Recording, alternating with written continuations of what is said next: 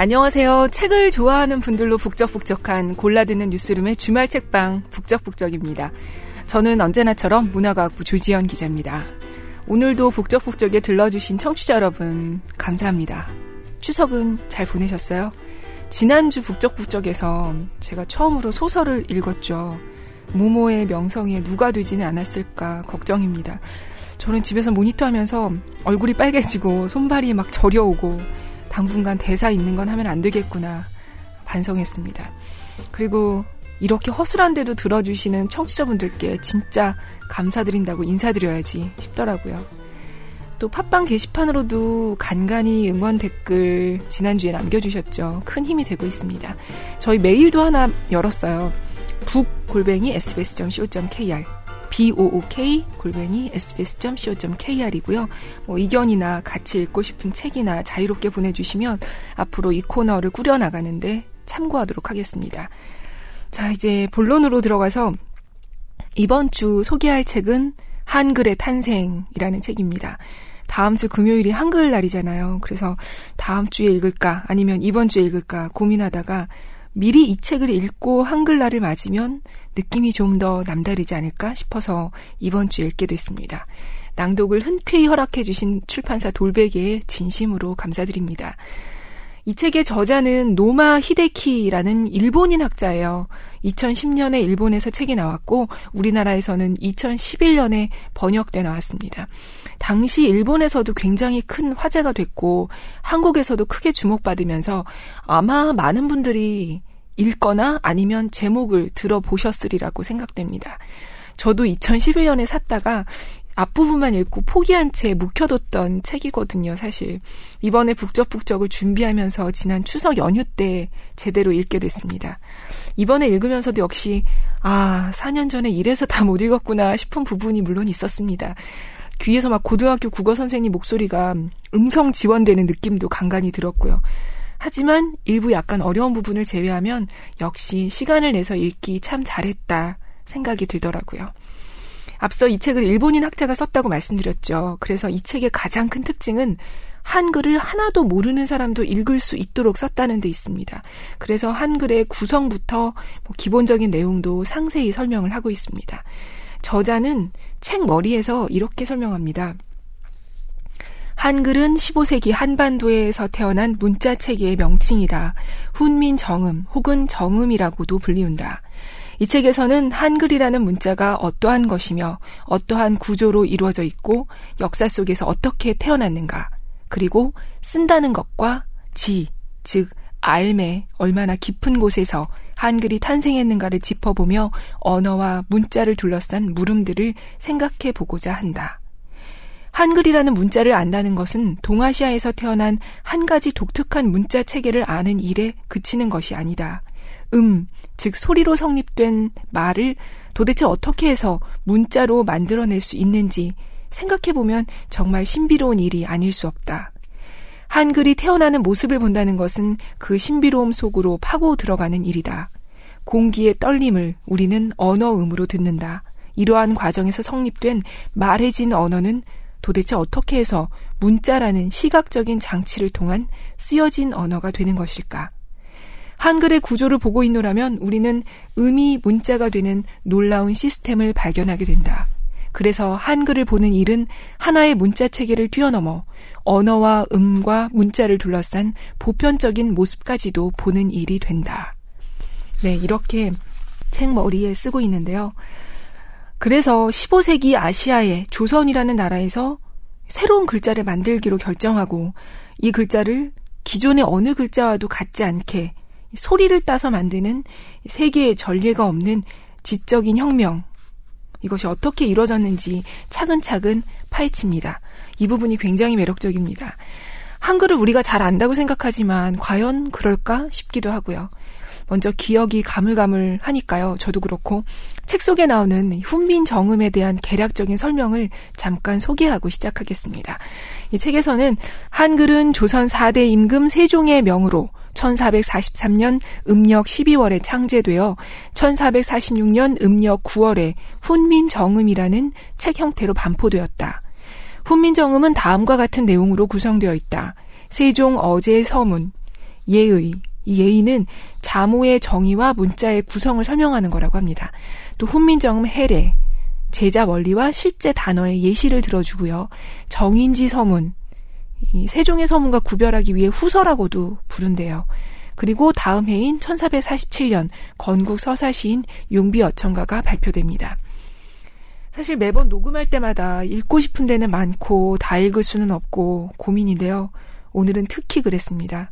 그래서 약간 넉넉하게 출판사에 말씀을 드려놓고 지금 녹음 들어오기 전까지도 이 중에서 어디를 읽을까 머리를 싸매고 있었는데요. 아무래도 좀 군데군데 발췌해서 읽어볼까 합니다. 참고로 이 책에서 저자는 한글보다 정음이라는 용어를 더 자주 사용하고 있습니다. 157페이지부터 한번 읽어보겠습니다.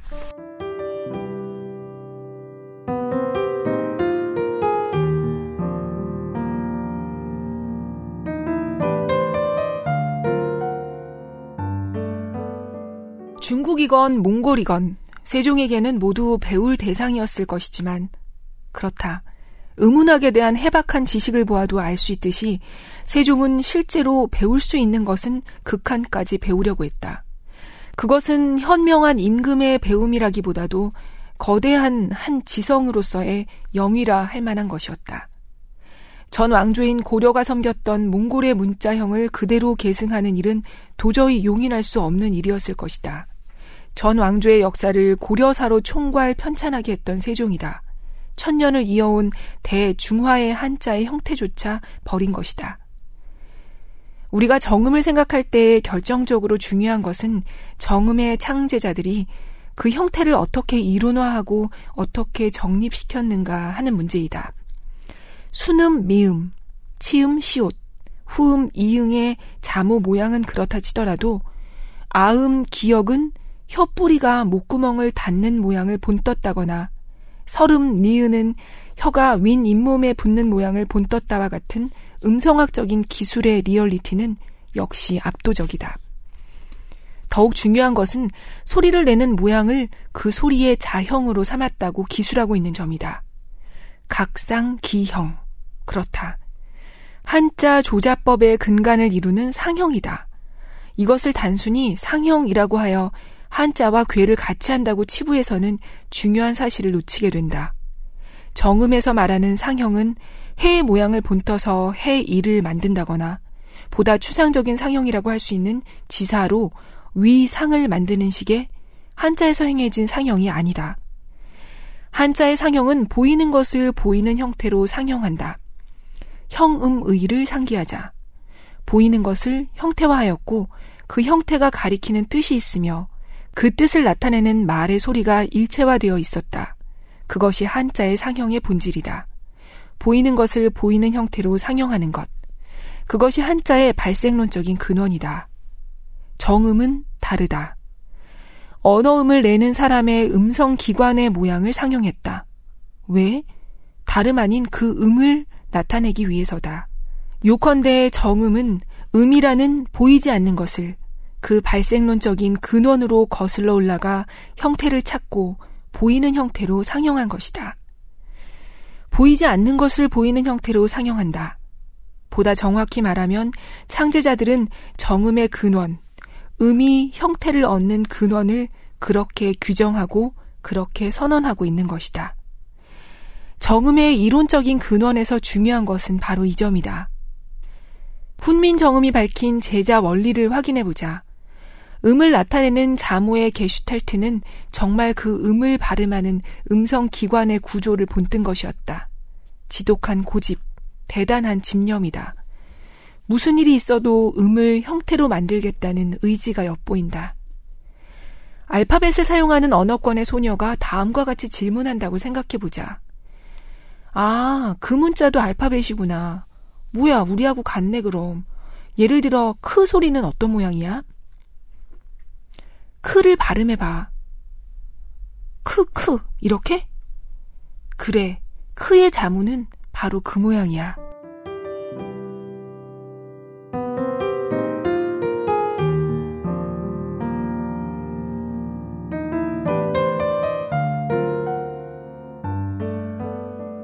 네. 세 페이지였는데요. 약간 어렵다고 느, 어려, 어려웠죠. 맞아요. 예. 이 마지막에 크 소리를 생각해봐. 너네 알파벳은 뭐야? 라고 할 때, 우리의 그 키읔은 우리의 그 크라는 소리를 내는 발음 기관의 모양을 본뜬 거죠. 생각해보면. 그쵸. 영어의 K와는 다릅니다. 그 얘기였고요. 또 중간에 게슈탈트라는 말도 나왔는데 저도 연어학과 관련된 사람이 아니다 보니까 게슈탈트가 모양이라고 해요. 그러니까 한글 할 때 예를 들어 한이면 그 한은 누가 쓰든 그러니까 누가 쓰느냐에 따라서 한이라는 글자는 모양은 조금씩 다르겠지만 그 한이라는 글자 자체는 하나의 모양이 있잖아요. 누구나 머리에 떠올리는 지금 한 글자. 그런 형태라는 말로 이 저자가 게슈탈트라는 용어를 이 책에서 여러 번 사용합니다. 네. 시작은 가볍진 않았지만 다음 내용으로 넘어가면 점점 흥미진진해집니다. 세종의 이런 결심은 잘 알려져 있다시피 당시 지식인들의 큰 반발을 사죠. 정음 혁명파와 한자 한문 원리주의의 투쟁이라는 부분 한번 읽어보겠습니다.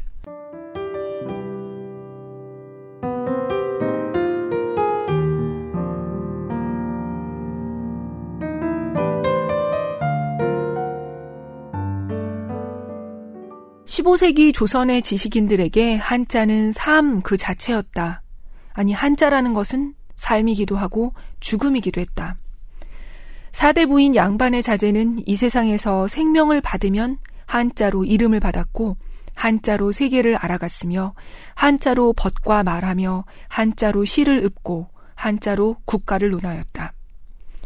임금에게서 죽음을 배명받는 것도 한자로 써였고 죽고 난 후에 길어지는 것조차도 한자로서 이루어졌다. 이러한 지식인들의 모든 알은 한자 한문에 의해 형성되고 조직되어 움직이고 있었다. 예를 들면 과거라는 제도 하나만 보아도 그렇다.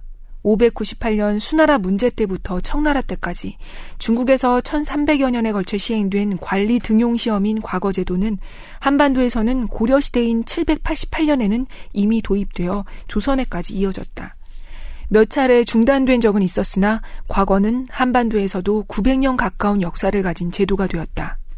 과거를 거치지 않으면 진정한 사대부가 될 수 없었던 것은 말할 것도 없다. 그리고 이 과거 제도와 관련된 구석구석이 과거를 향하는 길과 과거를 끝낸 후의 시간까지 모든 것이 한자 한문의 세계였던 것이다. 쓰는 것을 둘러싼 다양한 모습을 인문학에서 사용되는 용어를 빌려 여기서는 광범위하게 écriture라고 부르기로 하자.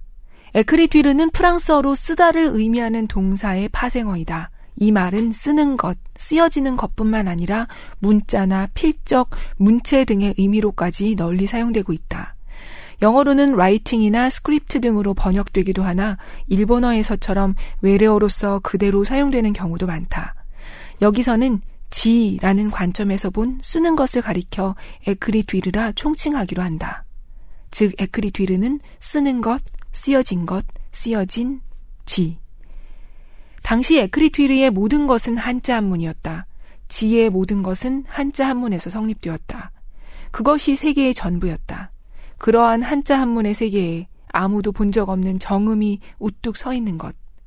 이것이 15세기 조선에서 정음 에크리튀르 혁명이 출발했을 때의 구도이다. 임금은 최고 권력자이니 혁명이라고는 말할 수 없는 걸까? 아니다. 세종 임금이 정음 에크리튀르 혁명으로 투쟁한 상대는 왕과는 비교도 안 될 만큼 막강한 상대였다. 그것은 역사가 쓰여지기 시작한 이래로 오늘날까지를 꿰뚫는 한자 한문 에크리튀르였다. 투쟁의 상대는 바로 역사이며 세계였다. 지의 모든 것이었다. 역사서, 즉 쓰여진 역사를 펴보면 알 수 있듯이 거대한 에크리튀리의 역사 앞에서 임금은 시호로 불리고 쓰여지는 몇 글자의 고유명사에 지나지 않는다. 세종은 정음의 창제에 집현전이라는 기관을 총사령부로 삼았다.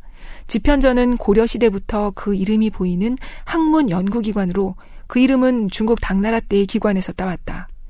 집현전은 고려 말부터 긴 시간 동안 실질적인 활동이 없었으나 세종이 즉위 다음 다음 해인 1420년에 부활시켜 활성화를 꾀하였다. 집현전은 왕조 최강의 두뇌 집단이었다. 집현전은 정음 에크리투리 혁명파의 중추였다. 더 정확히 말하자면 집현전이 조직적으로 혁명을 수행했던 것이라기보다 말하자면 내부적인 조직의 일부 학자가 그 임무를 수행한 듯하다. 조선 왕조의 관직은 위로 정일품, 종일품에서부터 정구품, 종구품까지 계급이 정해져 있다. 집현전의 수장은 영전사라는 직명으로 정일품이다. 이하 정이품 대제학, 종이품 제학까지가 겸임의 명예직이다. 실질적인 직무는 정삼품 부제학 이하 종삼품 직제학, 정사품 직전, 종사품 응교, 정오품 교리, 종오품 부교리, 정육품 수찬, 종육품 부수찬, 정칠품 박사, 정팔품 저작, 정구품 정자가 담당했다. 정음 에크리튀르 혁명의 최고 지휘자는 바로 세종이었고 세종의 밑에서 이론 투쟁을 지휘한 이데올로그는 집현전에 모인 다음과 같은 인물들이었다. 훈민정음 해례본에서 이들 모두의 이름을 그들의 관직명과 함께 볼 수 있다. 정음이 창제된 1443년 당시 그들의 나이에도 주목해 보길 바란다. 지금보다 훨씬 어린 시절에 혼인을 했던 당시 사대부들과 현대인의 연령을 단순히 비교할 수는 없으나 그래도 모두들 젊은 나이다. 정인지, 정이품, 지편전 대제학 47세, 최항, 종사품 응교 34세, 박팽년, 종오품 부교리 26세, 신숙주, 종오품 부교리 26세, 성산문, 정육품 수찬 25세, 강희안, 정육품 돌령부 주부 26세, 이계, 종육품 부수찬 26세, 이설로, 종육품 부수찬 연령 미상. 이때 세종의 나이는 46세였고 에크리투리의 젊은 혁명가들은 모두 대단히 젊은 수재들이었다. 정인지는 불과 15세에 생원시에 합격하였고 문과에는 18세로 장원급제했을 정도의 대수재였다. 그는 나중에 영의정의 자리까지 오른다. 신숙주는 1443년에 조선통신사의 서장관으로 무로마치 시대의 일본 땅을 밟은 바 있다. 그 경험을 바탕으로 저술한 해동 제국기는 에도 시대 일본에서도 널리 알려지게 되었다. 제7대 임금인 세조의 시대에 그는 정권을 지키는 중심 인물이 되고 관직은 영의정에까지 이른다. 혁명가들은 단순한 지식인 문인에 머물지 않았다. 강희안은 서거정이 그를 일컬어 시서화의 삼절이며 서예는 왕희지와 조맹부를 겸비하고 있다고까지 말하던 예술가였다. 왕립 학문 연구기관이자 학술원에 지나지 않았던 집현전의 혁명가들은 세종이 세상을 떠난 후에는 제각기 더 깊은 정치의 중추에서 생사를 걸게 된다.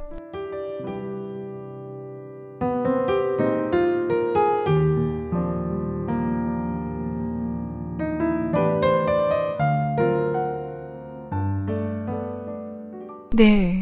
그리고 모두가 이렇게 정음 탄생에 헌신적인 것만 아니었습니다. 지편전 부재학이었던 최만리는 매우 강력하게 반발을 했습니다. 이 트비 드라마에서도 최만리가 상소를 올리는 모습이 저도 기억이 납니다. 최만리가 어떻게 논리적으로 한글에 반대했는지도 이 책에서는 여러 페이지에 걸쳐 자세히 설명이 돼 있는데요. 여기서는 다 읽지는 않고 최만리의 상소 몇 가지만 읽어볼게요. 예, 최만리는 이런 상소를 올린 적이 있대요. 역대로 중국은 모두 조선을 기자 조선의 유풍이 남아 있어 중화에 필적할 만한 나라로 예우하고 있습니다. 지금 따로 언문을 만듦은 중화를 버리고 스스로 이적이 되려 하는 것이옵니다. 이것이야말로 어찌 문명의 대누가 아니겠습니까? 네, 이렇게 중화의 관점에서 상소를 올리기도 했고, 이 또 다른 관점에서도 상소를 올리기도 했습니다. 음에 의거하여 글자를 합치는 것은 모두 옛 것을 거스르는 일이옵니다. 용음 합자, 음을 사용하여 글자를 합친다. 최말리는 이 사고방식 자체에 이의를 제기했다는 점에 이 저자는 큰 의미를 둡니다.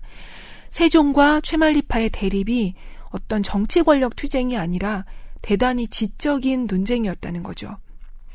이렇게 극심한 반대 속에 또 어려움 속에 탄생한 한글이 어떤 문자인지 이어서 책에서 이렇게 쓰고 있습니다. 한번 읽어볼게요.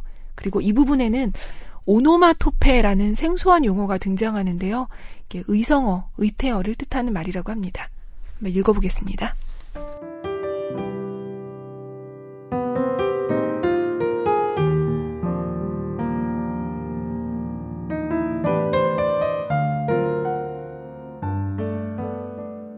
최말리를 중심으로 한 사대부들의 이러한 한자 한문 원리주의에 대응해 정음 에크리뛰르 혁명파의 이데올로그인 정인지는 훈민정음 해례본 후서를 다음과 같은 문장으로 시작하고 있다. 천지 자연의 소리가 있으면 반드시 천지 자연의 글이 있다. 이 땅에 글이 있음은 이 땅에 이 땅에 소리가 있기 때문이다. 그것은 중국 황제를 초월한 천지 자연이며 이 땅에 이 땅의 에크리뛰르가 있는 것은 천지 자연의 이치이다. 지성사대와 같은 인간사, 인간의 법 따위가 아니다. 소리가 있으므로 글이 마땅히 있기 마련이다. 이렇게 이론 무장을 한 것이다. 정인지는 또한 이렇게 말한다. 동방의 우리 조선은 예약, 문물은 모두 중국과 비슷하나 말은 중국과 같지 않다. 글을 배우는 자는 그 내용이 이해하기 힘든 것을 걱정하고 고민하며 옥사를 다스리는 자는 복잡한 글의 곡절이 통하기 어려움을 우려한다. 그 옛날 신라의 설총이 처음으로 이두를 만들어 관부 민간을 불문하고 지금에 이르기까지 이것을 사용해 왔다. 그러나 모두 한자를 빌려 사용해도 어떤 때는 말에 어려움을 겪고 어떤 때는 말이 막힌다. 이것은 그저 식견이 좁고 황당무계하다고 말할 일이 아니다. 말해진 언어에 이르러서는 그것의 만에 하나도 쓸 수 없는 것이다. 정인지가 쓰여진 언어와 말해진 언어를 명확히 구별하고 있음을 알 수 있다. 정음의 전 단계는 쓰여진 언어는 고전 중국어인 한문이고 말해진 언어는 조선어인 이중 언어 상태였다. 글과 소리가 괴리된 이중 구조. 쓰여진 언어로는 그 뜻을 다하지 못하고 말해진 언어는 쓰지도 못하는 것이다. 이 땅의 소리를 써서 나타낼 수가 없다. 소리가 있는데도 불구하고 그 글이 없다. 이 땅의 소리가 이 땅의 글이 되지 못한다. 모어가 글이 되지 못한다. 모어가 에크리뛰르일 수가 없는 것이다. 개해년 겨울 우리 전하께서 정음 28자를 창제하시어 계략 그 예와 뜻을 들어 이를 보여주시었다. 이름하여 훈민 정음이다. 네, 중간에 잠깐 건너뛰고요. 이어서 읽어보겠습니다. 그리고는 괄목할 만한 다음의 언설에 이른다. 바람소리, 하계 울음소리, 달개 울음소리, 개가 짖는 소리까지도 모두 써서 나타낼 수 있다. 바람이 부는 소리도 멀리서 학이 우는 소리도 여명을 고하는 달개 소리도 그리고 개가 짖는 소리까지도 어느 것 하나 정음이 나타낼 수 없는 것이 없다. 어떠한가? 일찍이 한자로 조선어의 오노마토페를 나타낼 수 있었는가? 정인지에 혼신을 다한 정음 에크리뛰르 혁명 선언이다. 정음혁명의 강령이라고 부를 수 있을 만큼 결정적인 위치를 차지하는 훈민 정음의 후서라는 텍스트에서 정인지가 인위가 아닌 자연의 절정으로서 오노마토페를 언급하고 있는 것은 결코 우연이 아니다. 더욱이 이는 한자 한문 에크리뛰르의 사료 변려체적인 수사로 끝나지도 않는다. 이미 말한 바와 같이 한국어는 의성 의태어가 압도적으로 풍부한 언어이다. 언어 자료가 한정되어 있는 15세기 한국어에서도 그 사실은 역력히 엿볼 수 있다. 풍성 그리고 바람 소리. 그렇다. 여기서는 사람의 목소리와 천지 자연의 음을 소리라고 해두겠다. 들려오는 모든 것의 소리. 한자 한문에서 읽을 수 있었던 것은 풍성이었고 그것은 조선어로 울려 퍼지는 바람의 소리가 아니다. 항려. 이것도 마찬가지이다. 학이 슬피 울고 혹은 사랑스럽게 우는 조선어로는 확실히 들리는 그러한 소리는 아니다. 온갖 살아있는 것에 소리를 쓰기, 한자 한문이 쓸 수 없었던 조선어의 오노마토페를 정음이 쓰기, 그것은 정음의 창제자들에게는 한자 한문을 뛰어넘기 위한 결정적인 목표였을 것이다. 여기서 풍성, 항려, 계명, 구패라는 말은 한자 한문 세기의 사람이 단순히 수사로서 사용하고 있는 것이 아니다. 이것은 수사가 아니라 리얼리티 그 자체이다. 실제로 음에서 문자를 만들어낸 이들이 훈민 정음을 창조해내고 그러한 소리들을 문자 그대로 쓸 수 있게 한 이들이 훈민 정음의 서에서 소리 높여 외치고 있는 것이다. 이것의 중요함을 간과해서는 안 될 것이다. 학이 운다 라는 것은 한자 한문이 어떻게든 쓸 수 있다. 본래 새라는 대상을 본뜬 상형이야말로 한자의 발생론적인 근거지인 것이다. 그러나 이 땅에서 한자 한문이 형태로 만들 수 있는 것은 어디까지나 학이 운다라는 모습이었고 거기서 발견할 수 있는 것은 우리에게 들려오는 한국어의 학의 소리가 아니다. 찰나를 슬피 우는 혹은 천년을 서글피 우는 그 소리 자체를 그려내려면 어떻게 해서든 음 그 자체를 형상화하지 않으면 안 된다. 소리를 형태로 만들 수 있는 시스템이어야만 한다. 모어를 형태로 만들어야만 한다. 용음합자라는 음으로써 글자를 합치는 시스템이야말로 그것을 이루어낸 것이었다. 오노마토페를 정음이 쓴다. 여기에는 중요한 의의가 있다. 첫째로 한자를 빌린 표기로는 결코 나타낼 수 없는 일상 언어 구석구석에 숨쉬는 오노마토페를 쓰는 순간이란 훈민 정음의 머릿말인 세종 어제 서문에서 말한 일상생활의 편의를 위한 힘을 느끼게 하는 순간이다. 진정한 나란 말쌈, 조선어를 쓸 수 있는 순간이었다. 오노마토페에 이르기까지 모든 말해진 언어를 표기할 수 있음을 보여준 것이다. 두 번째로 언어음을 초성, 중성, 종성, 그리고 악센트라는 사분법에 의해 분석 종합하는 용음 합자라는 시스템이야말로 의성 의태어의 음을 시각적으로 형상화해내는 압도적인 우위를 보여줄 수가 있다. 소리의 모든 것을 형태로 만들 수 있다는 우위. 고유어의 모든 것을 형상화할 수 있다는 우위. 한자 한문과 대체하여 나란 말쌈을 쓰고 오노마토페를 쓰는 순간은 한자 한문에 대한 정음의 압도적인 우위를 높이 자랑할 수 있는 순간이다. 모어인 말해진 언어가 쓰여진 언어가 되는 순간이다.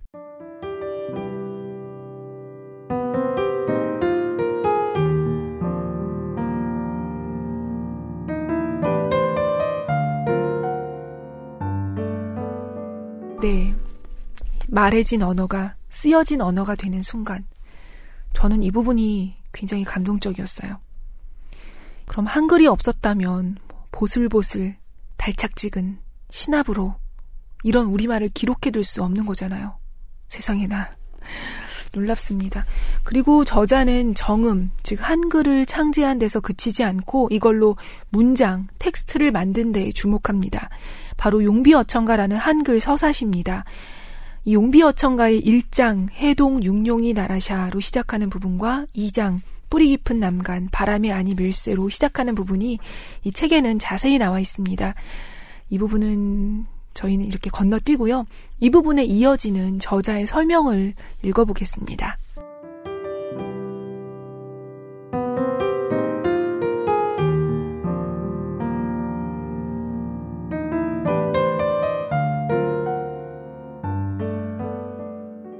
한자를 한 글자도 포함하지 않은 텍스트. 한자어를 전혀 사용하지 않고 왕조의 송가를 소리 높여 부르는 서사시의 한 장. 단어의 리스트가 아니라 내적인 연결과 동적인 전개를 가지는 문장이자 글인 쓰여진 언어. 그 속에는 나랏 말쌈이 약동한다. 소리에 따랐기에 음은 7조에 맞는다. 방점으로 나타나는 선율과 함께 조선어로 연주되는 바람에 흔들림 없는 뿌리 깊은 나무와 가뭄에도 마르지 않는 세미 깊은 물이라는 음양의 압류는 우리 누구나가 지금 처음으로 체험하는 한국어의 청초하고도 힘이 넘치는 선율이다. 천년의 시간을 겪으며 한자 한문에 가려졌던 이 땅의 가장 깊은 곳에서 지금 샘물과 같이 넘쳐 솟아나는 이 땅의 말인 것이다. 우리의 눈앞에 시각적으로 형상화된 쓰여진 언어로부터 거룩한 왕조가 이 땅에 태어나려는 목숨의 고동이 분명한 소리로서 들려온다. 이 땅의 말만이 그려낼 수 있는 이 땅의 그윽함이자 웅혼함이다. 이와 같은 정음 에크리튀르를 앞에 둔 정음의 창제자들, 정음 에크리튀르 혁명의 전위들이 느낀 자랑스러움은 어떠하였을까? 이것은 역사 속에서 일찍이 어느 누구도 본 적이 없는 한국어에 쓰여진 언어였다. 어떤가? 한자 한문으로 이것을 쓸 수 있는가? 이리하여 모어는 에크리뛰드가 되고 지가 되었다. 정인지의 훈민정음 후서 마지막 부분에는 이러한 말이 보인다. 바라건대 정음을 보는 자가 스승 없이 스스로 깨우치게 되기를 그 연원과 정밀하고 깊은 뜻의 묘미는 소신들이 감히 말할 수 있는 바가 아니다. 정음은 간 이 요, 즉 간결하면서도 요점을 갖추고 있는 것인 만큼 스승이 없어도 스스로 깨칠 수 있다는 말이다. 그리고 정인지는 마지막으로 이렇게 덧붙인다. 정음은 깊다.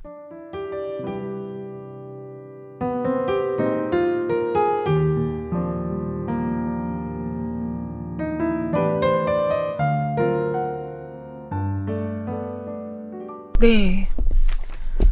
오늘 낭독은 여기까지입니다. 중간에 사실 한자가 굉장히 많았고 또 일본 이 저자가 써서 그런지 좀 귀에 착착 감기지 않은 내용이 좀 많았습니다. 눈으로 읽기에도 이렇게 빨리 읽히는 책은 아니었는데요. 귀로 듣기에 어떤 어땠는지 모르겠습니다. 네, 그래도 중간중간에 어렵고 생소한 용어는 있었지만 이 책의 매력을 어슴풀에 청취자분들도 아마 느끼셨을 것 같아요. 한글이 오늘따라 더 멋있어 보입니다. 저는 이만 인사드리고 다음 주에 올게요. 안녕히 계십시오.